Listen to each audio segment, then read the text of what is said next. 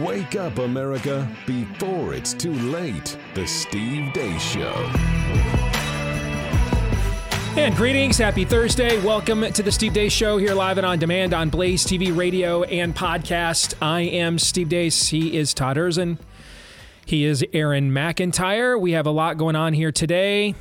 We will have some Theology Thursday next hour three non political questions as well. We'll have a conversation at the bottom of this hour. That's an excellent follow up. Uh, to this unfortunate election where we saw uh, really uh, Karen strike back. Um, although, actually, that wouldn't be an apt description that a lot of Karens are married. It's just you would know it uh, from the men that they are married to. Uh, we saw unmarried women strike a mortal blow to sanity in this election all over the country. And that is another reminder that you cannot avoid the worldview conflict here. You are not going to, running on jobs and the economy, weigh yourself out of this.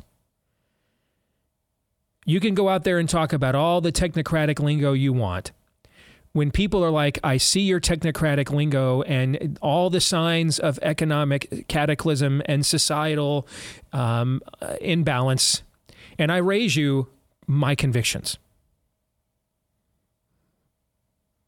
I mean, just because you've abandoned, just because y'all over there on the right have abandoned your religion, doesn't mean we're going to abandon ours. And there are some consequences for this worldview cataclysm that we are experiencing at a people as a people. And they are sadly being experienced by those who decided this last election in the areas where it wasn't stolen. And and and it's for me maybe you're different than me and that's okay. We're all different. We're all uniquely and wonderfully made in God's image. I don't struggle to detest and despise Nancy Pelosi. We'll we'll get in. I know because it's an Aaron's montage. We're going to get into the marriage vote yesterday and the and the consequences of that. All the Democrats that voted for it, I'm not angry with. They belong to a party that is openly a demonic construct. They are to be pitied. They are they are the people that Christ at the cross said, "Forgive them, Father; they know not what they do." But the day is coming that they will forever, and they will regret it, which is why I pity them. No, it's the it's the people wearing your uniform who claim to know better and should, who betray you with a kiss. Those are the people that Christ referred to as broods of vipers, whitewashed tombs he had far less pity for. Those were the people that he confronted and called out. He didn't turn over the temples and fashion a whip of, or turn over the tables and fashion a whip of cord in the temple because he couldn't believe that the pagan, uncircumcised people of Rome had constructed yet another altar to Jupiter. No, he did it when he walked into his own temple and saw what the people who were supposed to know better and claimed that they did what they were doing. Now, it is Mitch McConnell that I struggle not to hate. And I just want you to know up front, because I'm always transparent with you as much as I can. I'm losing that battle. And I prayed about it. And I feel real good about where I'm at right now. Because there are consequences for those who affirmatively assent to the spirit of the age. Brad Wilcox from the Marriage Project, he's going to share some of that data with us here at the bottom of the hour. But before we get to all of that, let's go to Aaron's rundown of what happened while we were away. What happened while we were away brought to you by Meet the New Boss, literally the same as the old boss. Senator Mitch McConnell easily overcame a challenge from fellow Senator Rick Scott to stay the Senate minority leader. The secret ballot vote went down in favor of McConnell 37 to 10. Here's what McConnell is interested in in the upcoming term. My message to the administration, and you saw some of it this year, let's find some things between the 40 yard lines that we can agree on and do them. And we did some of that this year infrastructure, chips, school safety, mental health. We need to make some progress for the American people, but it's going to have to be in the political center. If the House becomes Republican, there's no more one party running over us like they did through reconciliation. That same Senate yesterday, with the help of 12 Republicans, voted 62 to 37 to declare war on the American church via the Disrespect for Marriage Act. Those 12 Republicans are Roy Blunt of Missouri, Richard Burr of North Carolina, Shelley Capito of West Virginia, Susan Collins of Maine, Joni Ernst of Iowa, Cynthia Lummis of Wyoming, Lisa Murkowski of Alaska, Rob Portman of Ohio, Mitt Romney of Utah, Dan Sullivan of Alaska, and Thom Tillis of North Carolina. Carolina. On the other side of the Senate, Majority Leader Chuck Schumer says amnesty is a top priority for him. Now more than ever, we're short of workers. Uh, we have a population that is not reproducing it on its own with the same level that it used to. The only way we're going to have a great future in America is if we welcome and embrace immigrants. Florida Governor Ron DeSantis was asked about the prospect of a civil war in the GOP. People just need to chill out a little bit on some of this stuff. I mean, seriously, we just ran an election. We have this Georgia runoff coming, which is very important for Republicans to win that Georgia runoff. I mean, I know around the country, uh, Florida was kind of the, the biggest bright spot. It was not so bright in many other parts of the country. It was a it was a it was a substandard performance given the dynamics that are at play. So hopefully we'll be able to be able to do that. But I think what people like me who've been given the opportunity to continue is okay. Uh, let's do something with that. And the reason why we won historic victory is at the end of the day, we led, we delivered, and we had your back when you needed us. That that is why we won big. Iowa Governor Kim Reynolds has been tapped to lead the Republican Governors Association, a huge upgrade over its former chair, Arkansas Governor Asa Hutchinson. Moving on, despite the fact that the White House has already admitted a couple of stray missiles which landed in Poland, killing two, were not launched from Russia, Defense Secretary Lloyd Austin says. And whatever the final conclusions may be, the world knows that Russia bears ultimate responsibility for this incident. Meanwhile, at the G20 summit, these are the prime ministers of Canada and the UK. Hello, Vladimir. It's Rishi and Justin. I really wanted you to hear from us as friends. We absolutely know how difficult yesterday was. It was horrific for you and your country, and we have called it out in the session that we've just had uh, and on the media here this morning, and we made that point loud and clear uh, to, the, to everyone who was here that what your country had to live through yesterday was unacceptable and represented uh, yet more uh, barbarity from the Russians. We stood united in condemning it.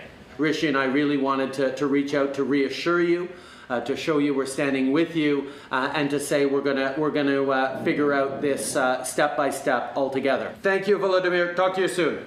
Now, this is not a joke. YouTube yesterday flagged a video from the World Government Summit in Dubai as a conspiracy theory. The title of the video in question, quote, are we ready for a new world order?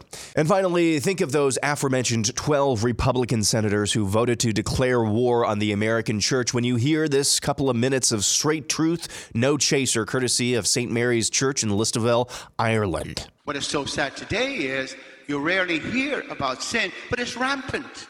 It's rampant. And we see it, for example, in the legislation of our governments. We see it in the promotion of abortion. We see it, for example, in the, in the example of this lunatic approach of transgenderism. We see it, for example, in the promotion of sex between two men or two women. That is sinful. That is mortal sin. And people don't seem to realize it. But it's a fact, it's a reality. And we need to listen to God about it because if we don't, then there's no hope for those people. And so God is also telling you and me today look, you have a responsibility to seek out those who are lost.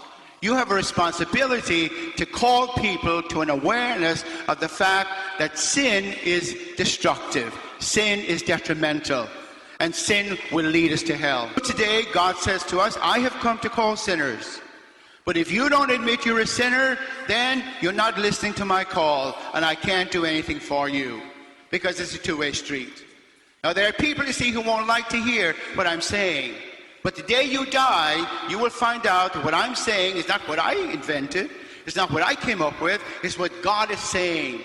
And the day you die, you will find out that is the truth. And that's what happened while we were away. Thank you. Thank you for throwing that in at the end of that montage. Because I have to tell you, after watching that Rishi and Trudeau video, I was going to go home tonight and give my wife some very unfortunate news. Okay. I don't have any testosterone left. I'm just tapped out here. So, have you researched celibacy? I'm out. But thankfully, whew, at a time I could literally feel my voice raising to soprano level of octaves after watching that video. Does it, get, it, it it's always those guys too, by the way, isn't it? I thought it was a remake of Night at the Roxbury. it's always those beta guys, man. Every time. Hitler was like five five, asexual, germaphobe, failed painter, vegetarian. It's always those guys. Always. Every time. That end up being the worst tyrants. And I thought watching even that small clip might have robbed me at my age approaching 50 of whatever is left of my dwindling manhood. But thankfully, uh, Aaron, you came in with a save at the end and reminded me somewhere in the world. Doesn't happen very often in Salt Lake City, doesn't happen very often in the Southern Baptist Convention, doesn't happen very often pretty much anywhere, but somewhere in the world there is a man in a pulpit telling people the truth. Where was that at in Ireland? Listowel. Never heard of it. I hope it goes viral. It did. There's there's someone left. One man left fearless in a pulpit. And now I can sort of feel my vigor returning to me again. Aaron's montage brought to you by Keeps. Speaking of dwindling manhood, Maybe you're worried about that receding hairline, or you just want to maybe head that off at the pass and take care of the hair that you already have. That's what our friends at Keeps will have you help you do with clinically proven, FDA approved hair loss treatments that are now available online. No waiting rooms, pharmacy visits. Keeps is delivered straight to your door at about half the cost of a traditional pharmacy. That's right, half the cost. And if you have questions, you can message your Keeps provider 24 7. So if you're ready to finally take action, join thousands of guys who have saved their hair with Keeps. Visit keeps.com slash grow. That's K E E P S keeps.com slash grow for 50% off your first order at keeps.com slash grow. So let us let us get to the montage. Uh, and, and there's really two main points that I, I want to make out of Aaron's montage today.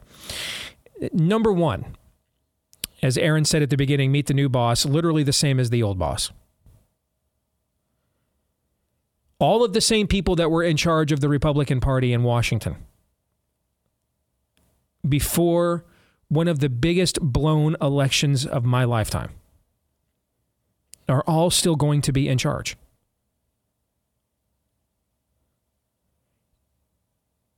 Because you think it's a failure, and it should be. You, I mean, you, you should be right, right? I mean, pre Trump, what we were told was um, the the lie the canard was, well, all you know, we don't care about how principled the platform is. We don't care about any of that. And we just want to beat Democrats. That's all we care about. And don't take it personal. It's just that we go get these soulless technocratic candidates because they poll well, and that's why we run them all the time. Right? That was the we heard that lie for like 30 years between between the moment Ronald Reagan exited stage left uh, stage left on the national stage to the to the emergence of of Donald Trump. Pretty much right. That that was the 25 year conversation from with the Republican Party, right? That we mm-hmm. have to nominate these guys because these soulless technocrats, just people love them, and they're the only people that can win. And we're not here to advance your ideology. That's not what a political party is. We're just here to beat Democrats. That's the prime directive of the Republican Party, right? Yes. Right. Okay. Okay. So Then the, the base is like, well, wait a minute. Well, here's a guy self can self fund his own election, doesn't care what anybody thinks. He's a one of the most popular celebrities in the world. Okay.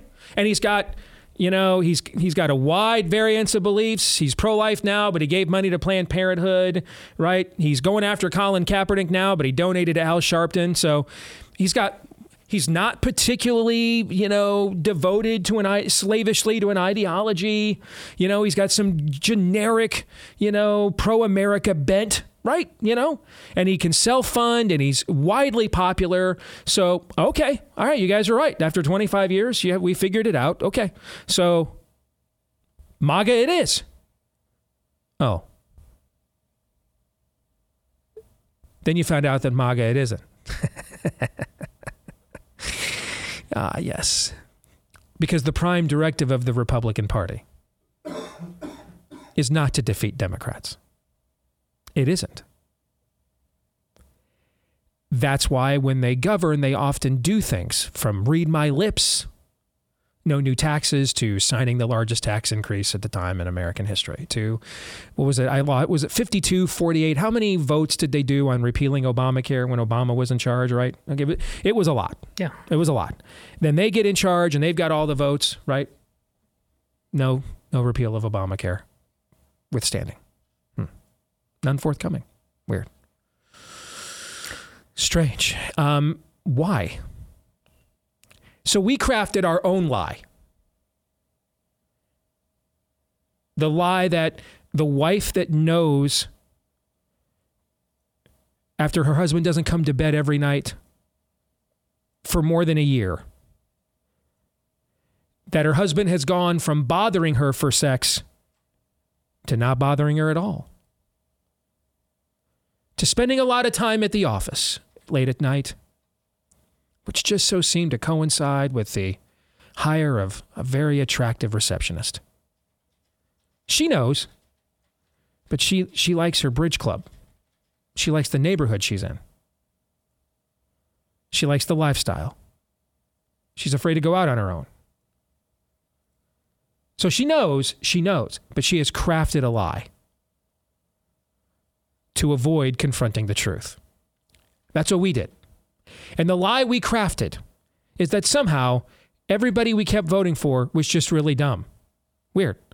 Like captains of industry, multiple master's degrees, successful attorneys. And then just a weird thing would happen.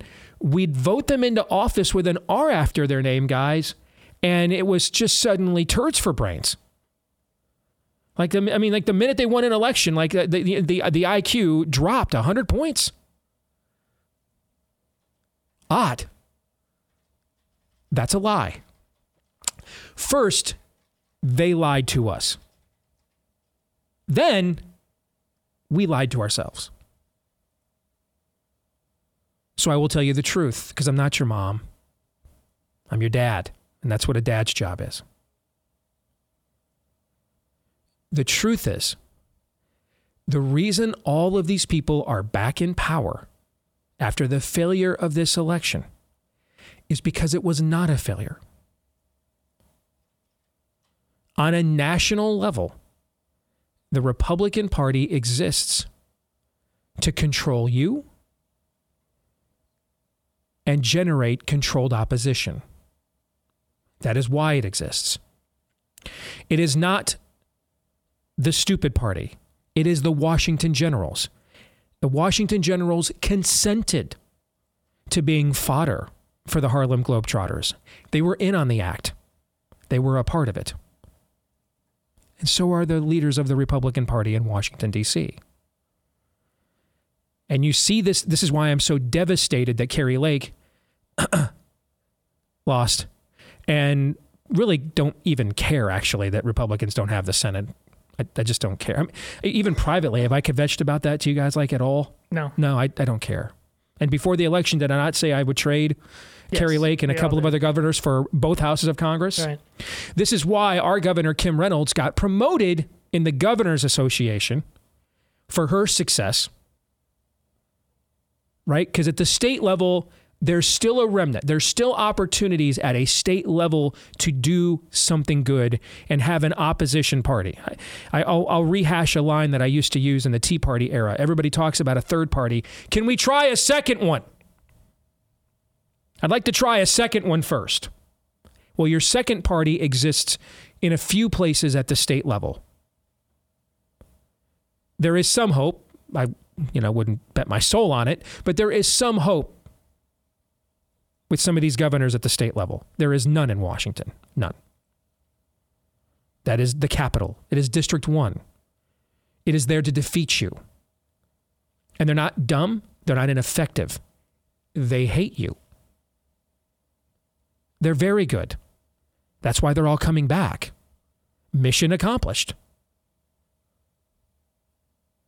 His football analogy actually taunts you. Yes. With that, you're a football guy. He says we're going to stay between the 40s. Yes. I feel like that old Eagles coach. Like the point is to win the game. We yeah. all think is the end zone, Steve, in right. between the no, 40s. No, it's it not. is not. It's at the extreme ends yeah. of yes. the field. But they don't plan on going close. That's right. Close to it. Not just. He's telling you with his analogy, I don't plan on winning. Yes. But don't worry. This time, this time they're not going to get rolled over. Indeed. Which brings me to the vote on marriage yesterday. 12, and I promise you it's much more. I promise you it is at least well into the 20s. Why was it 12, by the way? Well, Democrats have 49 senators. So to break the filibuster, they have to get to 60, right? Yes. So that means they would need how many Republicans? 11. But what would happen if they rolled out with just 11? The pressure on whoever was the 11th would be extraordinary, right? So they didn't do that. They rolled out with 12. Because you don't have enough time to exert enough pressure on two people when before you could have done it with just one. Then look at the list of 12. Richard Burr retiring, Roy Blunt retiring, Lisa Murkowski likely about to be retired in a runoff.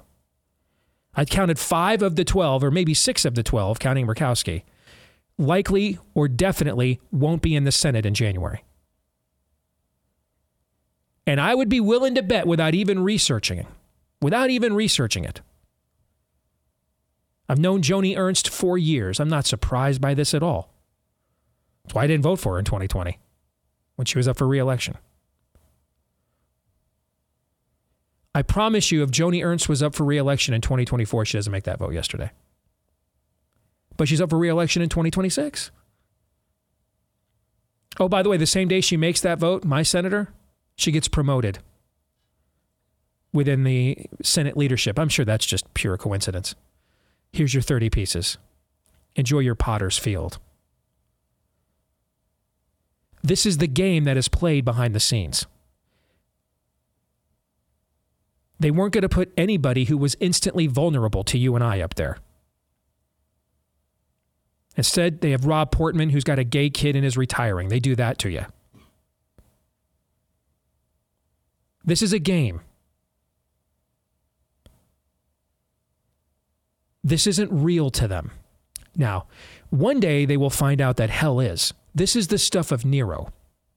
And if we're going to sit here and talk spiritual implications and manifestations about when the spirit of the age manifests itself on, on that team, you obviously need to know if you come to this show. I'm sure as hell going to do it when it happens on the other one. This is the stuff of Nero. Now, Nero in our system of government could not put Christians on stakes, light them on fire to illuminate his orgies. He doesn't have the power to manifest something like that. But here's what Nero will do lawfare from the federal government of the United States of America will now be declared upon the Church of Jesus Christ. The United States government is about to declare itself at war with the kingdom of God openly on a federal level. No longer just a few blue states like Oregon that want to go after Sweet Cakes by Melissa or Washington that want to go after Barronelle Stutzman or a few crazies in Denver, Colorado, and their rainbow jihad that want to go after poor Jack. No, on a systemic level, the United States of America is going to declare war on the church with this legislation. That's its intent.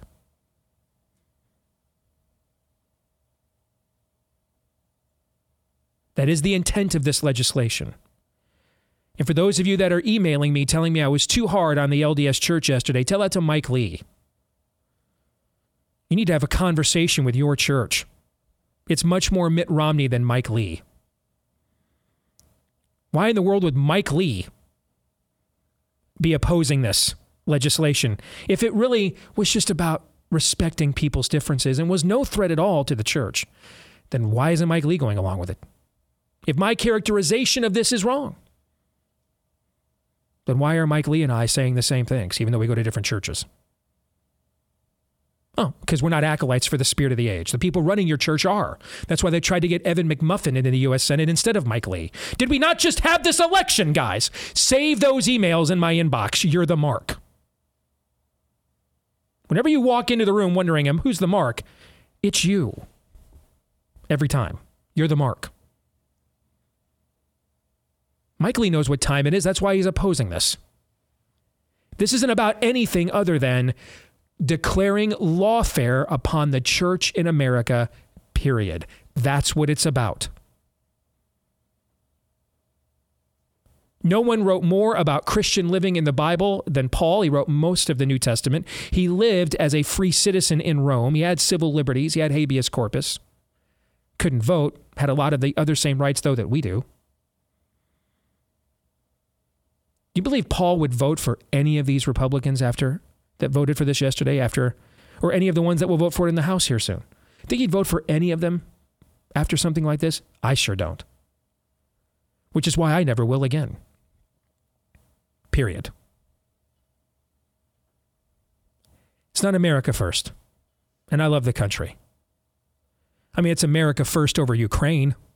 It's America first over Mars because I don't live in Ukraine and I don't live on Mars. I live here chances are, if I lived in Ukraine or on Mars, I'd be Mars first.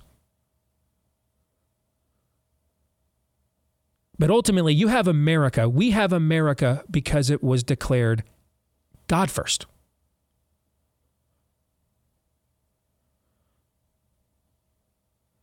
And so, if the choice is the church of the Republican Party versus the church of the only true living God, Guess what side I'm going to try my best to get on?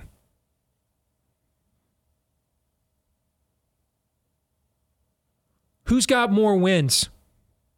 God or the Republican Party?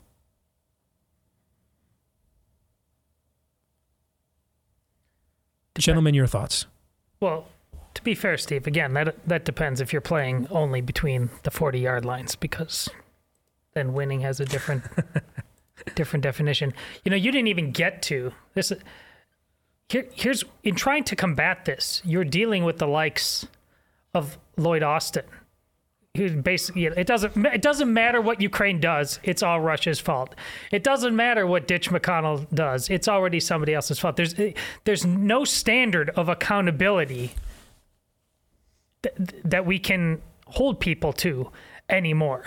The truth is dead. Reality is dead. That is the most challenging thing about this. When is the last time, as we stressed before this election, accountability mattered? And we thought, which is why I said this was the most important election of my lifetime, because it was going to acknowledge that we needed to get back to that. And everybody took a pass on it. So expect way more of Lloyd Austin's. Agreed. In those days, Israel had no king. So everyone did what was wise yes. in their own eyes. That sanity is gone. That is now where we live. This is time of the judges kind of stuff, Romans 1 kind of stuff, Aaron. It absolutely is. And the words of that priest in Ireland, though, are just as true as they were yesterday, or the day before, or two weeks ago when it originally came out. There's a hell, it's really real, it's really hot. There's a savior, but that's a two way street here. We are sinners, we have to admit that. And those who shake their fist at God will understand that one way or another one day. Amen.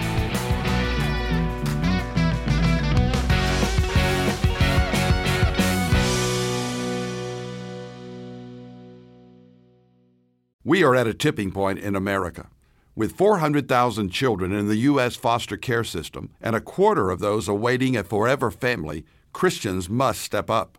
This is Jack Graham, Senior Pastor at Prestonwood Baptist Church, inviting you to Chosen, a summit addressing these urgent needs on Saturday, April 13th. Chosen will empower churches to begin foster care and adoption ministries and equip families who are adopting or fostering. We have great speakers joining me, including Sadie Robertson Huff and Governor Greg Abbott of the great state of Texas, along with dozens of breakout sessions. I urge you to join us and help make a difference in the lives of these precious children. Register at prestonwood.org/chosen.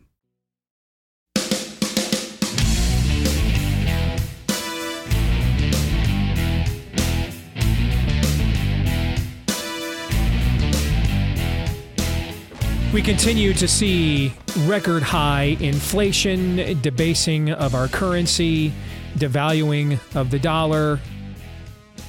And it doesn't look like this last election is going to do much to alleviate much of that, unfortunately, given the results. That's why you want to check out our friends over at Bullion Max. Find out why smart people, successful people, have been using gold and silver for eons now, really, uh, as successful hedges against inflation, government debasement schemes, etc. Get started right now with Bullion Max's Silver Starter Kit. They'll offer it to you at employee pricing. That's the that's the most inexpensive they could possibly make it for you. Just go to bullionmax.com. Comes with five silver starter coins, including the very popular American Eagle and the silver Australian Kangaroo and more. The offer is so good, though, they, they want to limit it to just one per household, please. So get yours now when you go to bullionmax.com slash Steve. Again, head over there today because it looks like this election's not going to save you, unfortunately. Bullionmax.com slash Steve. Brad Wilcox has been with us before. Uh, he is over at the University of Virginia uh, and also the National Marriage Project, and we want to welcome him to the show. And Brad, it's uh, good to have you with us. First of all, condolences, obviously, to everybody there in the University of Virginia community with an just an awful, awful tragedy, brother. So uh, can't even imagine what life is like there, trying to even contemplate what normal is right now. Yeah, thanks, Steve. I've got a, a bunch of students who are really struggling right now, so I appreciate your concern here on, on that shooting. One of the things that obviously isn't as immediate as a concern as uh, those life and death situations, though, but uh, there is a concern of a trend line that we saw in this election. And I, I think that we should have expected some form of unmarried woman protest against the overturning and smashing of the shibboleth of Roe versus Wade vote. That ended up, though, being this year's suburban woman like what we saw in 2020, who said, "Yeah, sure, you know, I'll go with, uh, yeah, we got to get rid of mean tweets, so let's do a dementia patient instead." Right? Uh, that was the uh, the hidden rural Trump vote of 2016 that nobody saw coming in the in the four, um, you know, uh, North states, you know, Wisconsin, Pennsylvania, uh, and Michigan, uh, for example. Those are three of them that determined that election. Right? There was that hidden vote this time or that time. This time it was unmarried women. They showed up like white evangelicals would for Trump, uh, and and they had almost a white evangelical for Trump turnout for Democrats. Uh, in the places where we're not debating the integrity of the election, the outcome certainly seems like it was determined by them. They literally said, Brad. I mean, I, we kind of scoffed on our show. Democrats in this last month, last month are running on uh, continue with sy- systemic societal collapse so you can have systemic child sacrifice. Turns out there was actually a boomer market for that. So, Steve, what we saw in the most recent election, as you know, is that um, Republicans won both married men and women. and also won actually unmarried men um, as well. So that that was, you know, I think part of the story. But they did exceedingly poorly among unmarried women, as you're saying. So Democrats got more than 30 you know, percentage point advantage with unmarried women. That was really a crucial, what I call kind of a female firewall for the Democratic Party in the most recent election. So there's obviously a number of factors, including abortion, that help to explain why unmarried women are much more likely today to be trending in uh, a progressive and in a democratic direction more generally. How, lay those things out for us Is is it, it, it and, and and and help us uh, for those of us that are on the right here, help us to think beyond our own stereotypes. Now maybe our stereotypes are accurate. I don't know, but but is is there is there a more nuanced answer here other than I just want to kill my kid and since I don't have a husband and my daddy was bad, the government does that for me, right? That's our stereotype, right? Is Yeah, there more that's to it than that? I think you know, just just speaking more about kind of the broader, you know, sociological research here. I think what we're seeing basically is that for more educated, unmarried single women, um, you know, more professionally inclined, I think part of the calculus is that yeah, abortion is a backstop. That if you find yourself with an unplanned pregnancy.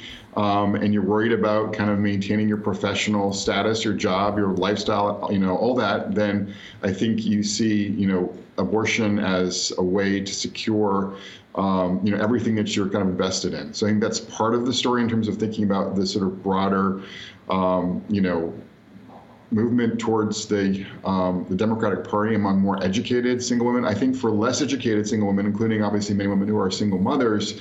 Um, there is a, sense the Democratic Party is much more invested in their uh, their financial well-being, their family's well-being. They see the Democratic Party as um, a kind of financial backstop, as a source of security um, on any number of issues. You know, from health care to you know the child tax credit um, to you know um, to uh, subsidize housing, for instance. So, for different reasons, I think you know single women on the upper side of the ladder and then on the lower side of the ladder um, look to the Democratic Party as you know um, a key source of support for them in uh, in this world that we're living in. Who's happy in America right now, Brad?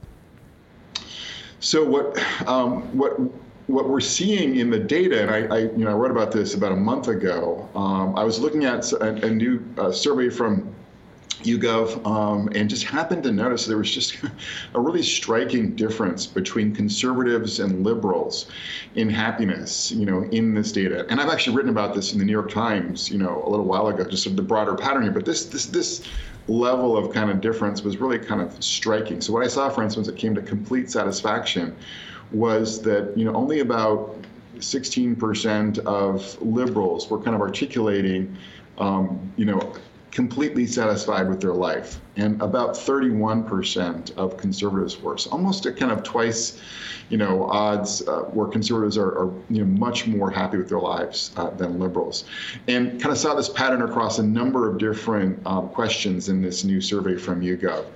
Um, so this is kind of striking. And then when I looked at it by sex, I saw this sort of happiness divide was sort of biggest um, between liberal women and um, and conservative uh, women. So, uh, 15% of uh, liberal women were completely satisfied with their lives, compared to 31% of conservative women. And then when I looked further into that, you know, uh, difference, I saw that a lot of this um, ideological difference in happiness could be attributed to both marital status and happiness with uh, their families. Mhm. Um, and there's just a huge divide in this in this recent research when it comes to family satisfaction for conservative women versus uh, liberal women. So I think there's a big family story here when it comes to happiness and voting as well, and it's one that's worth obviously paying attention to. Quantify what those things mean. Take us beyond talking points into a worldview explanation for why those numbers are what they are. Is it just as simple as conservative women tend to be more traditional, and so it's it's just easier for them to find some form of happiness and satisfaction in marriage because um, they align from a worldview standpoint with the institution itself. Uh, maybe more uh, secular women, left wing women do not, and maybe have expectations that this will do something for them in terms of fulfillment that no human being in and of themselves can fulfill. Is it more general? Is it more specific than that? Quantify it for us if you don't mind. Yeah, so in terms of the numbers we see in this in this recent YouGov survey is that 61% of conservative women say that they're completely satisfied with their families. That compares to just 36% for liberal women. This is a, I mean, a, a, a huge divide in, in, you know, I don't see divides like this typically in poll. Um, and when you unpack that, what you see is it's partly about the fact that conservative women are much more likely to be married. Um, and then it's also about, you know, if you're kind of basically factoring in marital status, you know, as a, you know, as a control variable, even among, um, you know, married women, you see that conservative have a, have a slight advantage over their liberal um, peers uh, who are married. So I think, you know, as I sort of think about this issue, um, I would say the biggest story here is that for a number of different reasons, conservative women are more likely to end up getting married. I think mm-hmm. that's the biggest factor here. Um, and then once they're married, I think conservative women are, you know, a bit more likely to be happy in their marriages compared to both moderate and liberal women.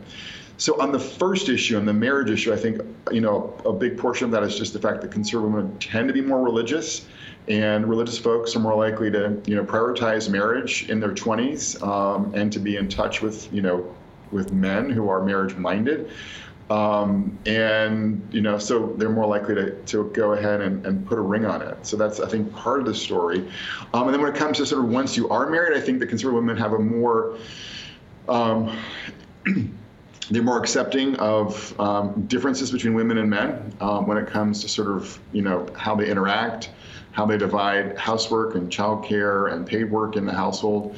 Um, and you know that makes them, I think, um, more satisfied with you know the fact that in most marriages today, even in, in, liberal marriages today, it's still a case that men tend to focus more on earnings and women tend to focus more on um, the care of, of the kids and and the household. So kind of that reality tends to go over you know better with conservative women than it does with more liberal women. so those are some of the reasons why I think we see sort of these um, pretty big divides emerging when it comes to you know, both our politics today and then also um, this happiness divide that I was writing about last month. Maybe this is my own worldview bias. When I hear you quantify this, this is what it says to me. When when a fish says I need to be free of this water, I can be so much more than just being immersed in this water. Uh, I was meant for so much more and the fish gets out of the water, the fish finds out that it was uniquely designed and equipped to live in the water and um, can't sustain itself outside of that habitat. That that's that is its design. It cannot overcome its design. Do you get the analogy that I am making here? Because sure. it, it, sure seems yeah, like your data seems to indicate something along those lines. We can come up with all kinds of newfangled theories and ideas and everything else we want, but but in the reality, we can't outrun the old magic here. So Aristotle said that we're social animals, and I think this is true for both women and men. Um, and I think we're seeing, you know, obviously deaths of despair, especially among working class men, just skyrocket in recent years, and that's really focused among, you know, guys who are who are not married, either divorced or never married. Um, and this happiness thing that I just was writing about last month, I think, is is really evident among women um, that we're seeing kind of this this happiness divide among you know uh, women who are married and not and not married, and and that's where the conservative piece comes into. So I think you're you're kind of on the money there with that um, with that way of thinking. Um, but I also just want to stress here too, and one of the more interesting things is that what we see is um, when it comes to women's marital happiness that they're much happier when their husbands are engaged in the family. And strangely, um, there's some evidence, there's kind of what I call a J curve in the marital happiness um, outcomes for women, where women who in very liberal marriages and women in very conservative marriages are doing relatively better than women kind of in the muddled middle. And I think part of what's happening here is that in both of those contexts, in the more kind of feminist world and in the more primarily religiously conservative world, um, men, for different reasons, kind of take their responsibilities as husbands and fathers, you know, especially seriously. They're more engaged, you know, in the in the warp and, and woof of ordinary family life. So again, I want to just be clear here. It's not just about what women are doing and thinking and saying. It's also about kind of what are men doing mm-hmm. and and um, and thinking about kind of the family. And so, one I think takeaway for not just women but also for men is if we can kind of continue to encourage men to do more to invest um, on the home front, that's uh, likely to uh, make you know marriage and family life more attractive uh, to women, which I think would be um, a great help today. Brad, how can people follow your work? So I'm on Twitter at Brad Wilcox IFS, um, and then my colleagues at the Institute for Family Studies actually have a blog called Family Studies, which is accessible on Google, and then they can find me also on the UVA website um, just by typing in Brad Wilcox and University of Virginia. Thank you, brother. And obviously, prayers to everybody there again at the university after the tragedy. And we appreciate, in the wake of that, you giving us some time today. Thank you, Brad. Thank you, Steve. You bet. Brought to you by our friends over at realestateagentsitrust.com. In these unprecedented times, make sure you dare not venture into the Let's Go Brandon real estate market without an agent you can trust. And we've made it so easy for you to find that agent. We created this website, realestateagentsitrust.com, that includes a network of agents all over the country. And a lot of times they come from right here in the same audience as you. So you know they'll share your values. They've all been vetted with a verified full time track record of success. Otherwise, we would not recommend them. That's why we have a waiting list of thousands of agents across the country that want to be listed in our referral database. But we don't just take anybody, we make sure they're trustworthy before we recommend you trust them. Process is simple to get started. Just go to realestateagentsitrust.com today, provide us with some basic info, and then our team will contact you to make an introduction to one of our preferred agents when you go to realestateagentsitrust.com. Any thoughts or feedback in the conversation we just had with Bradley Wilcox? It's really important to have Brad on, not because you don't already know this, but you need to he- hear it from his frame of reference at the University of Virginia. You know, we we believe in the things of God. Brad may or may not. We really never get into that with him. But the people on the other side always say, we don't believe in your silly spaghetti monster in the sky. We believe in science. Well, there Brad is over there saying, um, here's the science. And it shows uh, that you're broken and miserable and believe in nonsense, and you'll never, ever be happy doing what you're doing. That's what the science actually says. And in return, they say, I don't care. You need to acknowledge that because you need to understand that unless you acknowledge that, you will never know how to proceed accordingly. That's who you're dealing with. Somebody, when they say they believe in the science, they don't. They just want what they want. Hmm. This is why the allusion to sin being slavery is so apropos, uh, especially in, in, the New Testament. When we when we uh, when we find free, the, the, the term freedom in Christ, when we have salvation. It is not a freedom to sin and have no no uh, no no worries about your you know your uh, eternal life. It's not freedom to sin and and uh, you know sin so that uh, grace may abound. No, it's freedom from sin. That's what's playing out. That's what's playing out before our very eyes. And it's the ancient lie, obviously. We want what we want. Even though, even when we're told it's bad for us, even when we know we're miserable, we want what we want because we are all not basically good. And if it were not for the good grace of the Holy Spirit, uh, we would all be like that. We would all be like that. But that conversation that we just had, uh, and as Todd just said as well, these these folks know they can feel it deep in their bones. They know that they are not happy. They know that this is not how things were designed. But they are in bondage to their own sin. And so the response, as as much as it should be, or as much as we want it to be, uh, making up stereotypes, and some of those stereotypes, I'm not convinced are not accurate, based even on that conversation with Brad Wilcox, at least amongst some of the unmarried women. It should be pity. It should be pity. Because, I mean, what can you say? What can you say to that level of cognitive dis- dissonance, mm-hmm. the invincible ignorance? Mm-hmm if not just for pity. Now, that shouldn't change our response and our resolve to fight, but at the end of the day, this is a spiritual battle. And you, when, it, when you break it down in the terms that I just did, it really is tragic. We'll continue on in hour two with our series on Theology Thursday as we continue with our third and final book study looking at the spirit of the age this year. And then we'll have three non political questions as well. Stay tuned for all of that and more here in hour two next.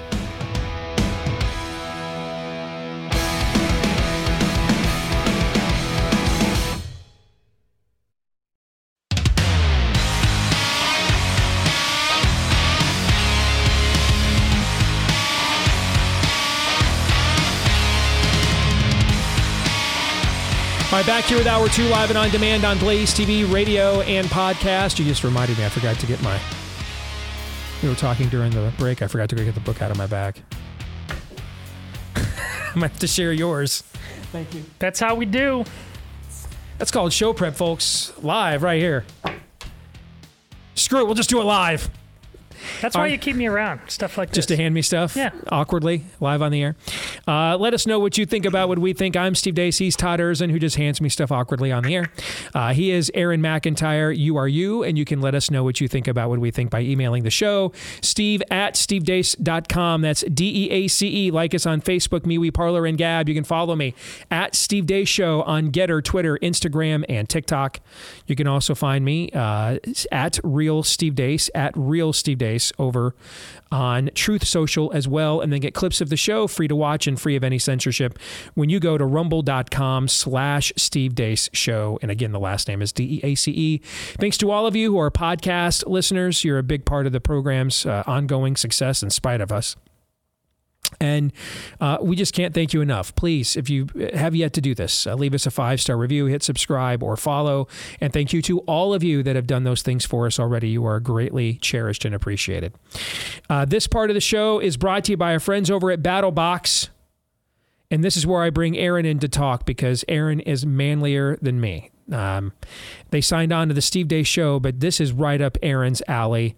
And, and Aaron is increasingly becoming uh, survivalist, given the, uh, the, the current conditions on the ground here in the formerly United States of America. There are a couple of things along those lines that I would like to say, but I don't think I can say them on there because I would have the FBI showing up at my front doorstep if I said them along those lines. I'm not going to give you any hints of what they are, but yeah, no, you're you're correct about that assessment.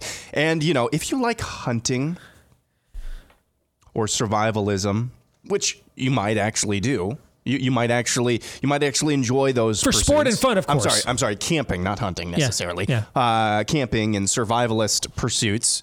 BattleBox is perfect for you. I mean, they send you a box, literally a box full of things that are actually useful to you if you are interested in either of those pursuits or interested in bugging out someday if the need should arise.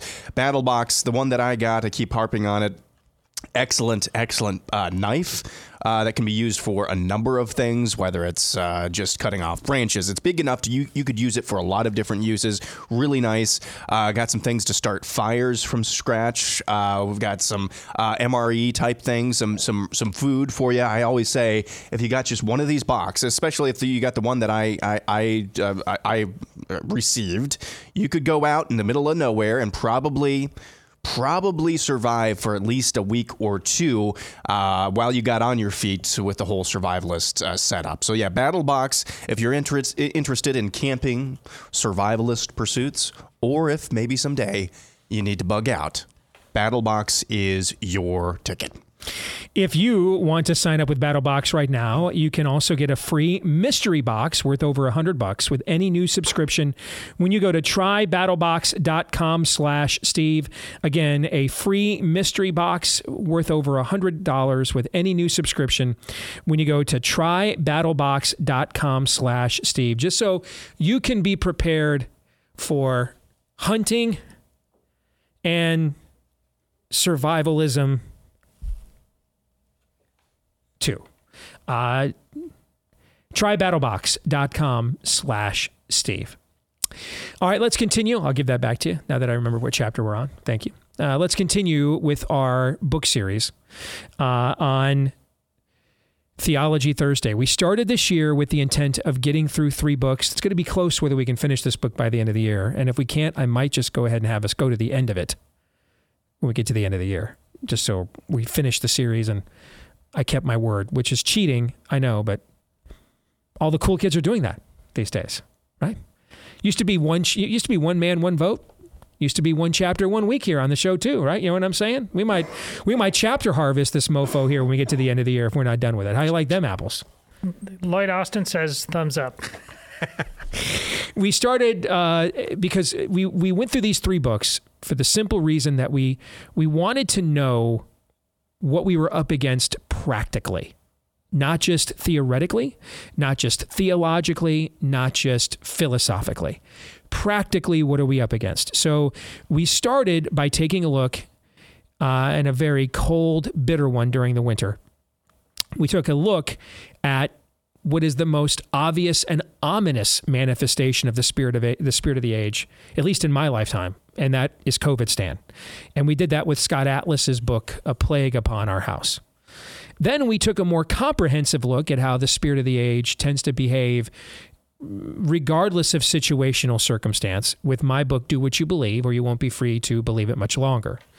We have now begun taking a look at how it has invaded us in the economic sphere.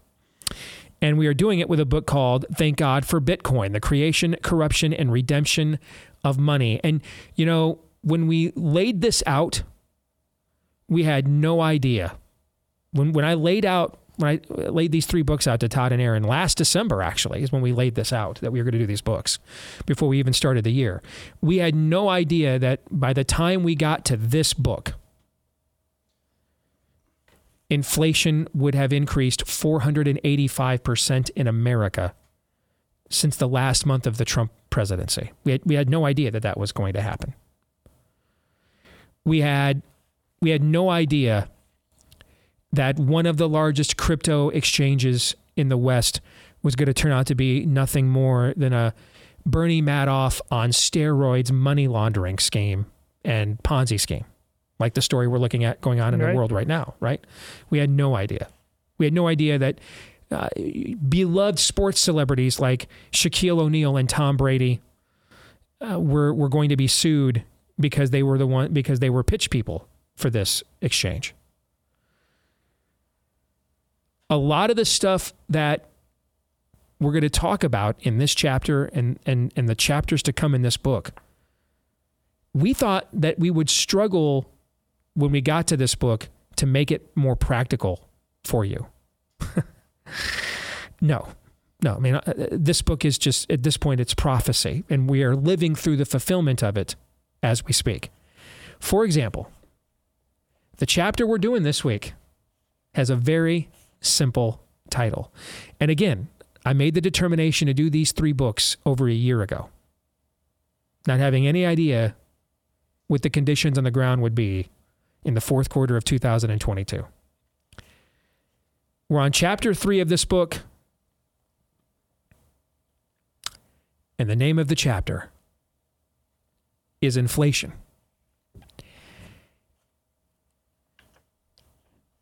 And here's why I chose to do this book. There are more thorough books about fiscal and monetary policy we could have done. There are more thorough books about the, the morality of economic and fiscal and monetary policy we could have done. But I don't know that we could have done anything that makes it more applicable in bridging the gap between those two paths. For example, the second subhead in this chapter on inflation is the consequences of unrighteousness.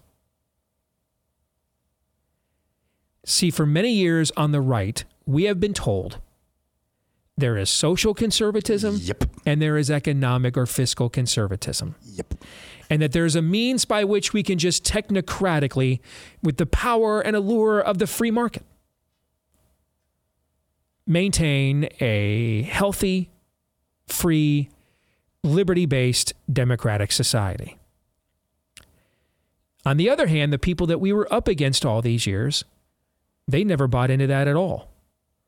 They were growing government, they were printing money, they were debasing our currency because of their moral values. Because the government and the policies they pursued and the role they thought government should play in our lives were, was an extension of their moral values. So, for decades in this country, the political duopoly when it came to economics operated thusly. One side said, we completely want to try to divorce morality from the economic discussion, debate, and argument whatsoever, right? And that was a lot of the people that we voted for. As if a and, and uh, as if a free market would just happen on its own. As as if a free market would police its own. The other side said, we're only going to discuss economics, fiscal and monetary policy in accordance with our morality. So, gentlemen, let me start there. Which side won? You're kidding, right? Thought I'd start with an easy one. Thought I'd start with an easy one. Which side won? The one that pretended that this was an amoral exercise or the one that acknowledged it is a strictly moral one, albeit with immoral morals? The latter. Yes. The latter has won. Yes. I, I w- And I, I want to. Uh, I'm glad you went where you went first, Steve. The whole, the whole uh, hmm, uh, socially uh, liberal but fiscally conservative. Get behind me, Satan. That has never become more crystal clear than it is reading this chapter in this book. And for, quite frankly, if you think like that, screw you. If you devalue the human life, the social liberalism, by saying it's it's okay for an abortionist, a baby killer, to reach in and crush the skull of an unborn baby, if you're fine with that, you cannot, you cannot, you cannot, it is an impossibility. You cannot simultaneously say that you're uh, fiscally conservative. Because as this chapter spells out, when you debase a currency, you create more of a supply of money, which is debasing a currency, devaluing the money that people already have. Mm-hmm. What you are implicitly saying, You're stealing from them. you're stealing from them, but it goes beyond that as well. You are saying there's a less lesser value on you as a human being. Hmm. Your dignity is being destroyed because your worth and value and your work is being devalued and destroyed. So no, no, no, no, no. There's not some uh, three-dimensional chess. There's not some. Uh, there, there- there's there's not some sort of um, I don't know crime scene board with different lines of uh, yarn going different places. There's a direct line between the value you have on human life and the value you have on human work, aka money. So you cannot be for one and against the other. You must necessarily be for one and for the other. If you are fiscally conservative, you you you, you cannot possibly in any coherent way be okay with being I don't know pro-abortion, pro-baby killing. Because they're the they're just extensions of the same issue. And if you want further proof, look at what you just led th- this off with. There's one side that talks about the morality, their own morality, in the same conversation as they do their own uh, fiscal policy. They're the ones actually being consistent. Consistently hellish, yes, but consistent. And that's borne out. I hesitated initially because, well, I agree with Aaron. I, my thinking, and it was a thinking with the election, and that didn't quite pan out. But yes, they won, but it could be a Pyrrhic victory because while we set aside the moral so easily, the financially, even though we understand that it's moral, this may be the place ultimately that finally wakes people up. If our comfort is rocked in the right places. Um, that still feels like a, a hail mary, but let me let me lay it out for you in broader terms. What what is the new the, the crypto thing? FTX is that what it's called? Yeah, I believe it's what it's called. Yes. Well, listen, what, he he ultimately that whatever whatever the initial strength of whatever he was doing, he then people wanted to lend. He borrowed off of that. Uh, ultimately, people came calling for it. He overextended himself. He and he couldn't meet those demands. He did not ha- have the closed loop that, as I understand it, is the hallmark of Bitcoin. Right?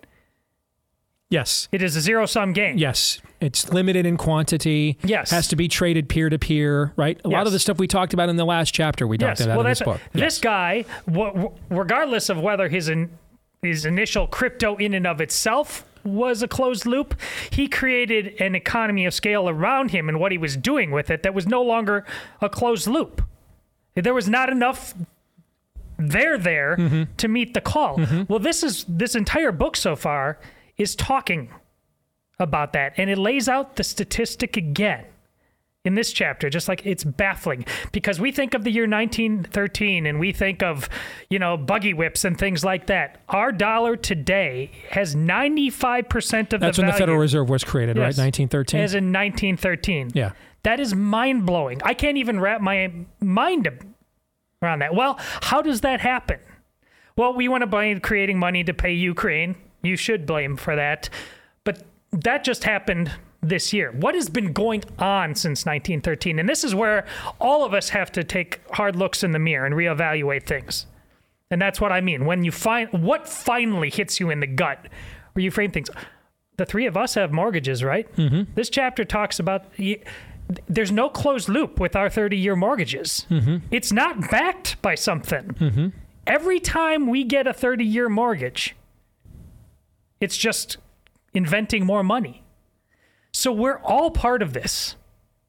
Every conservative, every churchgoer, we are all part of this.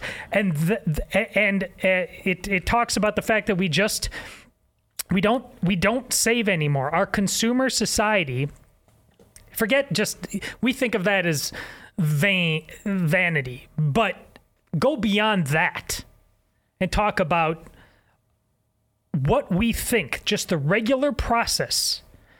People like us in this room, what you do as a responsible human being to even take care of your family, move out of your parents' house, get a get a job, provide as men for your family, get that house. Well, right there, get that house. How many of us are doing that with the money in our pockets? Nobody. And if we're really going to go back to this is a football, we got to ask ourselves how much do we have a right to complain about this? How much of a role? And I, I don't know. Like I said, I love talking about moral uh, economies. Generally, this is what we do on this show, theology. This is where my eyes start to gloss over, and I'm trying really hard because it's it's just not as intuitively entertaining for me to read a book like this. But like I said, this book is is doing as good a job as it can to make it that way, to make me invested on a spiritual level on my duties, on how I spend each and every dollar and for what. The current cause in Genesis, the main origin of our current inflation crisis is COVID. All of the bailouts, the the the the business loan monies, the uh, the stimulus checks, the printing of money. That's what is the stat? Something like eighty percent of every dollar printed in the history of the U.S. Treasury Yeah. has been printed in the last what three years or Right. something. All right, that that's the impetus of that, and that began under the previous president. Uh, now, this is what all you've heard me say bad Republicans or bad Republican behavior always leads to worse Democrats, right? So, you know, George H.W. Bush does the largest tax increase in American history at the time. Bill Clinton gets elected on the on the strength of the of the unpopularity of that and then actually does an even larger tax increase. This is this has been playing this has played itself out many, many, many times. All right. And so so the Trump administration, and there was a very limited amount of, of people who stood up against it. One of them, Thomas Massie, did. Trump tried to get a primary opponent for him, uh, standing up against it, by the way, failed. Uh, the, so the previous administration did this, and it'll excuse that they did it in an emergency. Okay. But see, you've now set the moral precedent that if there is an emergency, we can violate the laws of nature and nature's God if there's an emergency. And if we're saying there's an emergency that supersedes the laws of nature and nature's God, we're really saying we're God. And if that's not a moral statement, I don't know what is. Right? Yeah. If we're saying that there are exceptions to the laws of nature and nature's God, and, and we determine when those exceptions have emerged, we're back at the garden here. Economically, we are asking, well, did God really say? I mean, what if there's a virus and we have to shut everything down, right? That's what we're doing. Because, you know, there, um, there's never been any plagues or anything before in human history to guide us through how to get out of such a process. We thought we were making the morally prudent decision to shut everything down and print a bunch of money. We weren't. We made a heinous mistake. But we established a moral precedent. And so therefore now everything's an emergency. The COVID emergency, they just expended it. They the Biden administration just extended that into April, right? Okay. So the the the baseline of we can violate the laws of nature and nature's God by the previous Republican uh, administration, the Trump administration, that they took it to right here. Where did Democrats go when they took over, do you think? Way over there. That's the new. You just established what the new baseline. So everything's an emergency. Climate's an emergency. Jobs are everything's an emergency. Everything's an emergency. So we're just going to print, print, print, print, print away. And inflation has gone up 485 percent. It was already modestly increasing when Trump left office. It was going up about two, three, four percent. It's gone up 485 percent since he left. Because we think there, we think if things get tough, that we can find exceptions to the absolute truths we cl- and moralities we claim to believe in.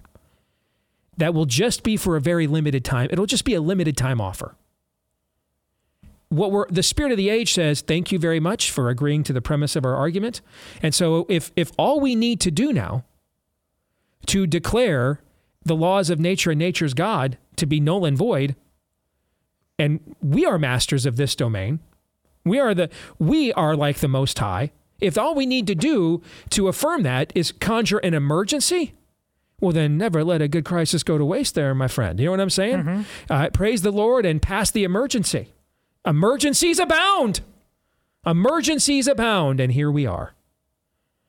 In the Obamacare years, before you guys came to work here, I would sit on this show and scream my head off that Republicans were making the argument that Obamacare was bad policy because it was too expensive and we couldn't afford it, would break the budget. Okay. So if we were if if if if it balanced, it'd be totes cool to take people's doctors away and uh, make men pay for pap smears and make um, you, you pay for tranny surgeries and abortions. That if we if you can balance the budget, right? Always always making the point at, other than the premise. Why? Because we're a godless society, and the vast majority of people, right or left, don't want to be held accountable to the laws of nature and nature's God. One side wants to be held accountable to the laws of nature and nature's God when it's easy, when it's simple, and things aren't difficult, but then wants the freedom to cast that off when once they become so. The other side just doesn't want to be beholden to them at all. How's that for a moral argument for you? That's where we are. And that's where we are economically. And now we're in a system to what you were talking about, Todd. We couldn't break ourselves free of this if we tried. Who, what percentage of Americans could actually save the money to buy their own home when they work until at least June 1 for the government every year? Who could do that? No one could. Amazingly, you could come a lot closer to it in 1913 yes. than you could right now, which would blow people's minds. Yes. So you say, see, you're connecting. you you just described the script of the Mysterious Benedict Society. Yeah, normalizing. I was even thinking about it when I was mentioning that, saying the emergency so much. normalized yes. the emergency. Yes. And once you normalize the emergency, you take away a gold standard, or again, you break the closed loop. This is. I was thinking about teachers' unions uh, and public sector unions the entire time I'm reading this, because at least with private sector unions and you've gone talked a, a, lot on the show in the past uh, uh, about their necessity and their utility, but they they have a closed loop in their negotiations. There is a genuine give and take between the, the, the private entity, uh, the, the, the worker, the private sector worker, and the privately held company. In the public sector union, they're all playing with somebody else's money. There's no closed loop. Mm-hmm. And that's why when you have the emergency in education, it's it, it's for the children or whatever they create all Correct. the time in education. Correct. And then you have no closed loop. You're going to get the same thing as you get with what I said in inflation with uh, 30 year loans. You're just going to constantly have a system in place that guarantees a devaluing yes. of money and morality at and, the same time. And then and, and and and there's no way you can exempt yourself from it. So you have to participate in your in in your own children and grandchildren's demise. You have to take that if you're a construction worker you're gonna you have to take that government job working on that same section of I-80 our entire lives that never gets fixed. That that there's no no demand for, no market for. It's an the entire job you have is an inflationary construct. Mm-hmm. But if you don't take it, how are you feeding your family next week? You're already living paycheck to yeah. paycheck. So then the option is I don't take the job and then I'm just on government assistance. So I'm an inflationary construct whether I take the job or I don't. So at least if I take the job, I'm doing something productive. I'm doing something with some form of meaning, knowing that at the same time, I am debasing the future wages and earnings of the next generation, which I'm already doing anyway with the Ponzi scheme known as Social Security. Treason never prospers. What is the reason? Because whenever treason prospers, none will dare call it treason. This is why I don't believe we're heading to, I've never believed we're heading some, to some Ron Paul economic collapse. Who will call the note? Who's the class of people that are debtor free, that are subsidizing this for everybody else? They don't exist. We're all slaves to government. The only people that would call the note would be some foreign power. The problem is, we're the only middle class economy. Well, there's maybe two or maybe Canada, India. There's a very small amount of middle class account, uh, uh, countries that have the economic spending wherewithal to buy to buy the the wares that they're peddling. And so this is the scam. We're all in on it. And the, so this is where this is where you get to eventually. You just reboot the whole thing, and you're just one happy global community, one world government, one digital currency. We've, we've successfully devalued and debased all of our nationalistic ones. So, just like Europe had to reboot in the 90s with the euro, now we reboot again with the, uh, with the global. We're all just one big happy global family. And now, by the way, we don't have to worry about a Malthusian ethic of scarcity of resources. Why? Because the biggest resource hog is you. And with a global currency, we have the ability to control your output. You've traveled too much today, so off goes the charge station for your electric vehicle. You don't need to you don't need to make that trip. We control you. That's what all of this is about. It was never social and fiscal. It was it, it, it was always moral. All yes. of it is.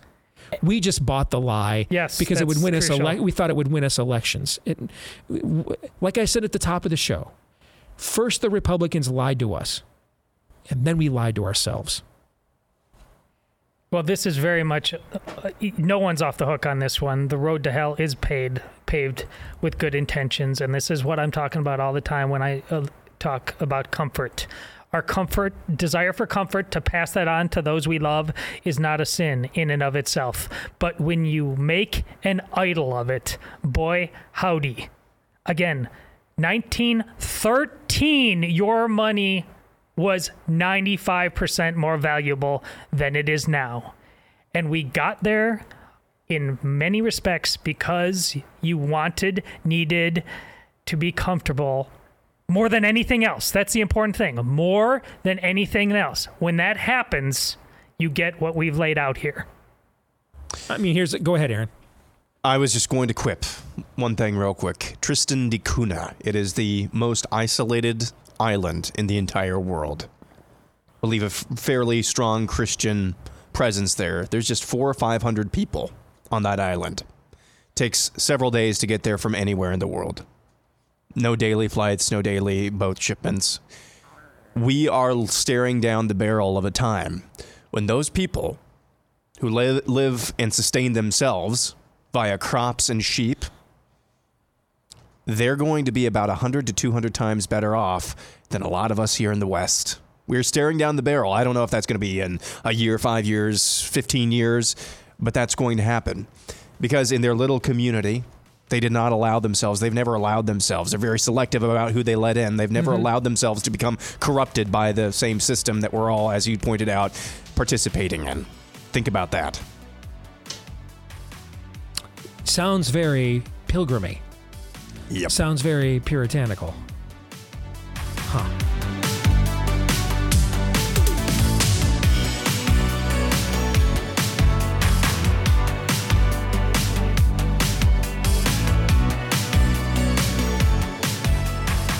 Profiling, surveillance, data harvesting, a lot of things not to like about that I mentioned censorship. A lot of things not to like uh, about big tech giants. That's why you want to check out.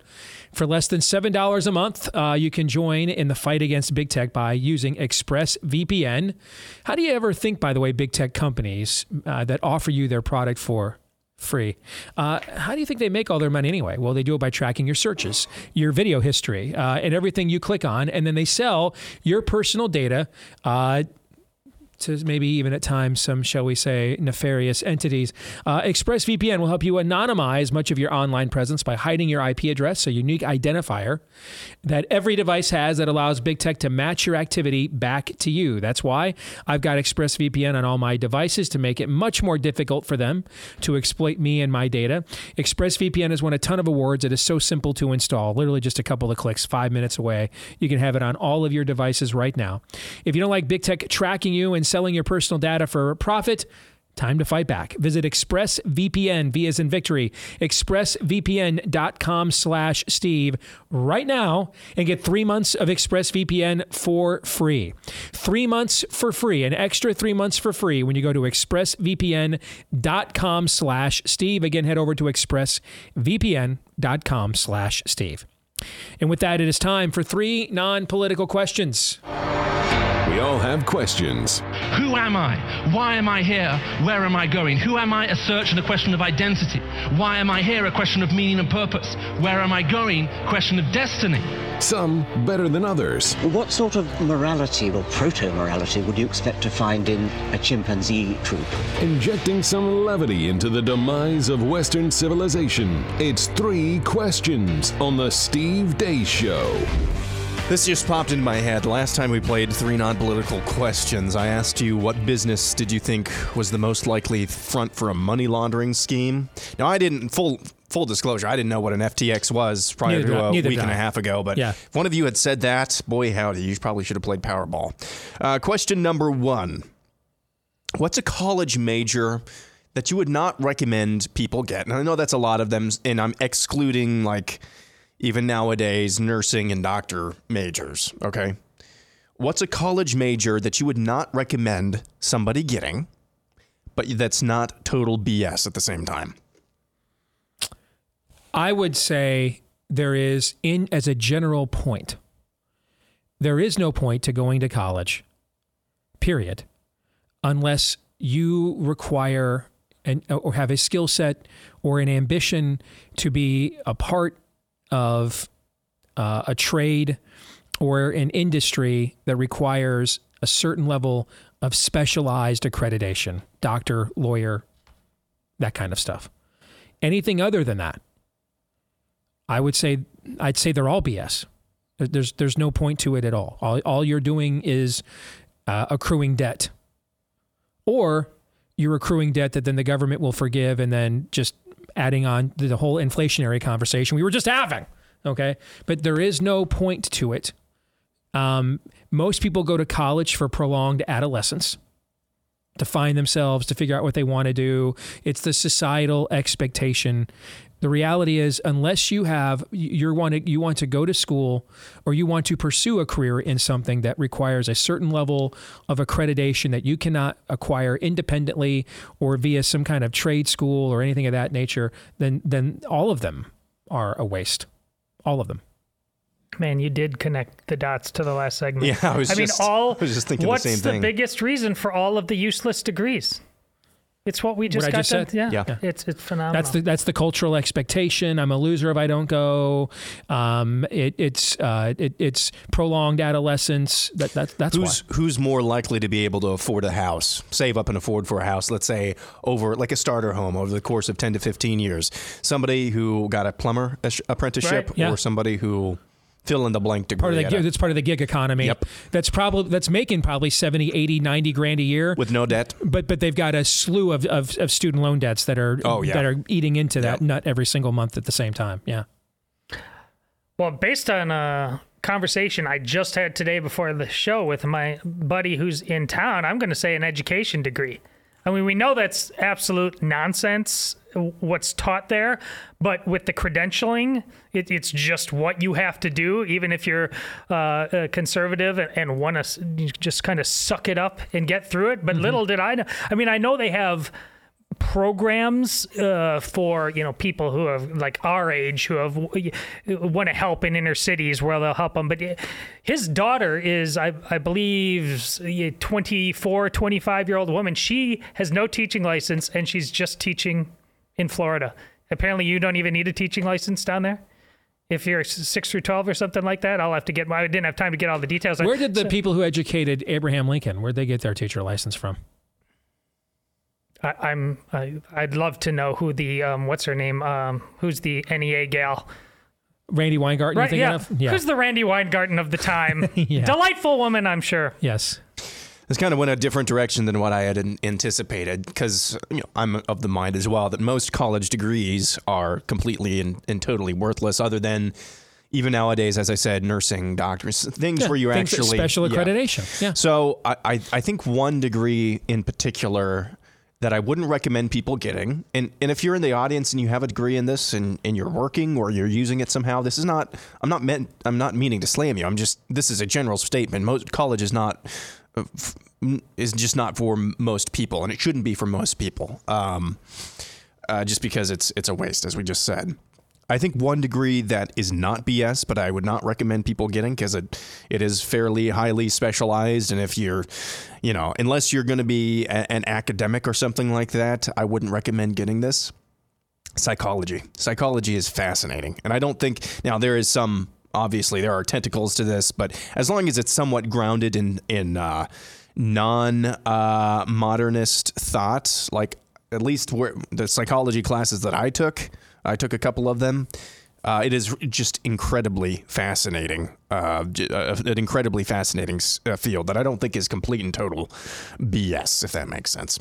Question number two What's on your list to watch or get caught up on over Thanksgiving and Christmas breaks? We just finished The Watcher on Netflix, and it was I liked it a lot. Actually, uh, Amy did not like it. Um, for me, uh, I've got. I don't know. Uh, I don't. I don't have Christmas break planned. My Thanksgiving break, I've got several showings beginning Saturday uh, to to small groups of people, family, investors, and others of Nefarious. And then Thanksgiving, you know, in between that, I've got so much football to watch. And there's a lot of college basketball that I love too. I, I don't have plans. I wanted to see the Watcher series. You guys know what that's about? It's about the, fa- it, it based on the true story of the family that was getting weird notes about their home from No. a guy who was signing himself as the Watcher. It was a story a couple of years ago. It, it's an, it, I actually enjoyed the series quite a bit. Amy thought it was boring and didn't like it, but uh, I don't. I've got so much going on with Nefarious and and football Thanksgiving. I don't have anything else planned right now other than that. Um, so you guys, and you guys know the way I, I I operate, one thing at a time. So I'll start thinking about what I want to plan out for Christmas and stuff when, like, within the couple of days at the end of December before we go on vacation. Um, because I, I'm going to have to do some traveling with Nefarious as well. I haven't. I'll have to take it to Dallas. Uh, I, we haven't announced it yet, so I guess I'll announce it now. I'm doing a screening if you are going to America Fest for Turning Point USA in December in Phoenix. I'm doing a screening of Nefarious. We just haven't announced it yet, so I guess we kind of just did. Uh, but I'm doing a screening of Nefarious at the Turning Point USA America Fest event in Phoenix. Uh, I think that's December 17th through the 20th, I want to say. It's whatever that Sunday morning is at 9 a.m. We're going to have Nefarious take you to church. All right. Sunday morning at 9 a.m., I'm doing a screening of Nefarious. Can So- you do me a favor when you're down there? Yeah. Arrest Katie Hobbs. Citizens arrest? Yes. Citi- I would love to, believe me. So, um, I've got I've got so much going on with that right now. I haven't even had a ch- chance to think about that yet. Although, based on the conversation we were just having, maybe season two of uh, Mysterious Benedict Society. Now that I know that it's out, that might have to be on my list because I loved season one so much. Uh, I'd imagine I'll be catching up in a binge capacity with uh, Yellowstone. Let uh, because that uh, that's on Paramount. That doesn't all come out at once. Let it collect a little bit because right now uh, my wife and I are uh, going through season five of The Crown, which is um, excellent again. And there's a new Jack Ryan coming out. Is there? I with I, I, that seems like a show I should like. with Jim from The Office. Yeah. Um, season w- season one, excellent. Okay. Season two, not good. No. Okay. Uh, but he's good. Okay. Uh, so I think there's that. And, uh, has oh, and I want to see the Chris Pratt show too from earlier this year. Oh, you got to watch that. Okay, that that that ticked off all the right terminal people. list? Yeah, that's Oh, that's on my list too. That's too. fantastic. High body Yeah. count. It's yes. excellent. Yes. Yeah. For me, uh, there was a new Grand Tour Amazon Prime special that dropped a couple of months ago that I haven't watched yet. dropped right at the beginning of the football season, so uh, I'll watch that. It's in Scandinavia, I think. Uh, then I'm gonna watch Andor. I'm gonna give that uh, a try. Our Rob, you know, here at, at uh, Blaze Media, Man, I, I've tried. it. I've tried. I've, I fell asleep in episode two. I literally fell asleep. So I'm going to give that a try. And then Mysterious Benedict Society season two. There's something else. Something oh, else well, that I'm know. forgetting. Yeah. I know what you're thinking of, Aaron and What is Steve. This is on your holiday schedule. I know and it won't go all the way through to Christmas, but you, you're The World dialed in for the World Cup. The right? World Cup. starts this Sunday, Steve, I had no idea that it started this Sunday. and you're even more in because did you hear about the American crest? Well, I've heard that there's. I've heard soccer there's. I, I've I've heard there's not an American team in the World Cup this year. I've heard that. Well, That, that another country is because they being represented because of the instead. crest that yes, yes they're yeah. paying homage to another I wonder, land. Uh, uh, what, what would happen to you if you walked down the street? Is Doha in Qatar? In Qatar? How do you say Q- Qatar? Is it Qatar or Qatar? I've heard it It's both, but I think it's Qatar. Qatar. Qatar. Yeah. Um, if you walk down the street in any city in Qatar with uh, like a rainbow, rainbow emblazoned something or another, Oh, let's find out. yeah, are we going to find that out Uh, here in the next I month or so? so. Let's see what would happen. Uh, final question: If you could do one thing that would surefire, instantly improve your favorite NFL and college football teams, one thing that would instantly, and you need to be specific as well. If it's a specific player, you need to say the specific player. If it would make them better instantaneously, like next week, what would it be?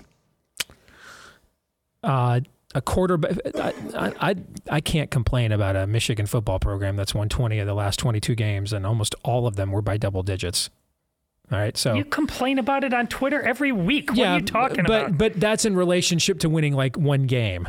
Okay, I think. Why I- is JJ worse than I was quarterback? I just saw that. Okay, but that was in relationship to uh, is this a game plan that I think can beat Ohio State? Not like dissatisfaction with the program. I am we immensely enjoyed ourselves last weekend. We had a great time. So let me let me go to the pro team because that does have systemic problems and has had for decades. All right, what what I would what what, what I would do is um, a quarterback who can make plays off platform, off script, and with his legs turn third, four, third and four, and third and five into first downs. That's what I would do. Um, and and I think if you don't have that, it's really hard in today's NFL unless you've got a situation like the Rams had last year with Stafford and everything clicked. You know, you can do that for a limited time. But whether it's Aaron Rodgers for your guys or Pat Mahomes for your guys, or and it doesn't even have to be somebody that great. About Jalen Hurts with the Philadelphia Eagles, for example. Okay, At the if if if you have to if you have to be a statue getting protection to get the ball off every time, these guys are just too good at athletes. A quarterback that can make a play off platform and off script, whether that's a throw on the run, whether that's able to run on third and four and third and five for a first down to extend a drive, that would be it. I would, um, Aaron. What's your quarterback's name? Is escaping me right now. Pat Mahomes. No. Oh, Spencer College. Petras. Oh, Spencer, Spencer Petras. Petras. Oh no, Todd, do not. I, do, I, are you going in the direction I think you're going? I don't know. Am I? What? I can't even. What's my quarterback's name? The Badgers. Graham Mertz. Graham Mertz. Uh, for the rest of the season, if I was his coach, I would call him Spencer Petras to his face. Oh, I thought you were going to say you would Uh, just because- bring in Spencer Petras and oh my goodness. Remind him every day that the quarterback that was mocked mercilessly nationwide for inadequacy to the point of almost breaking down just owned you. So I would just, that's your name now. Hmm. I like that. Uh, I know you're Tough love. If you, if Is you that like, where you thought?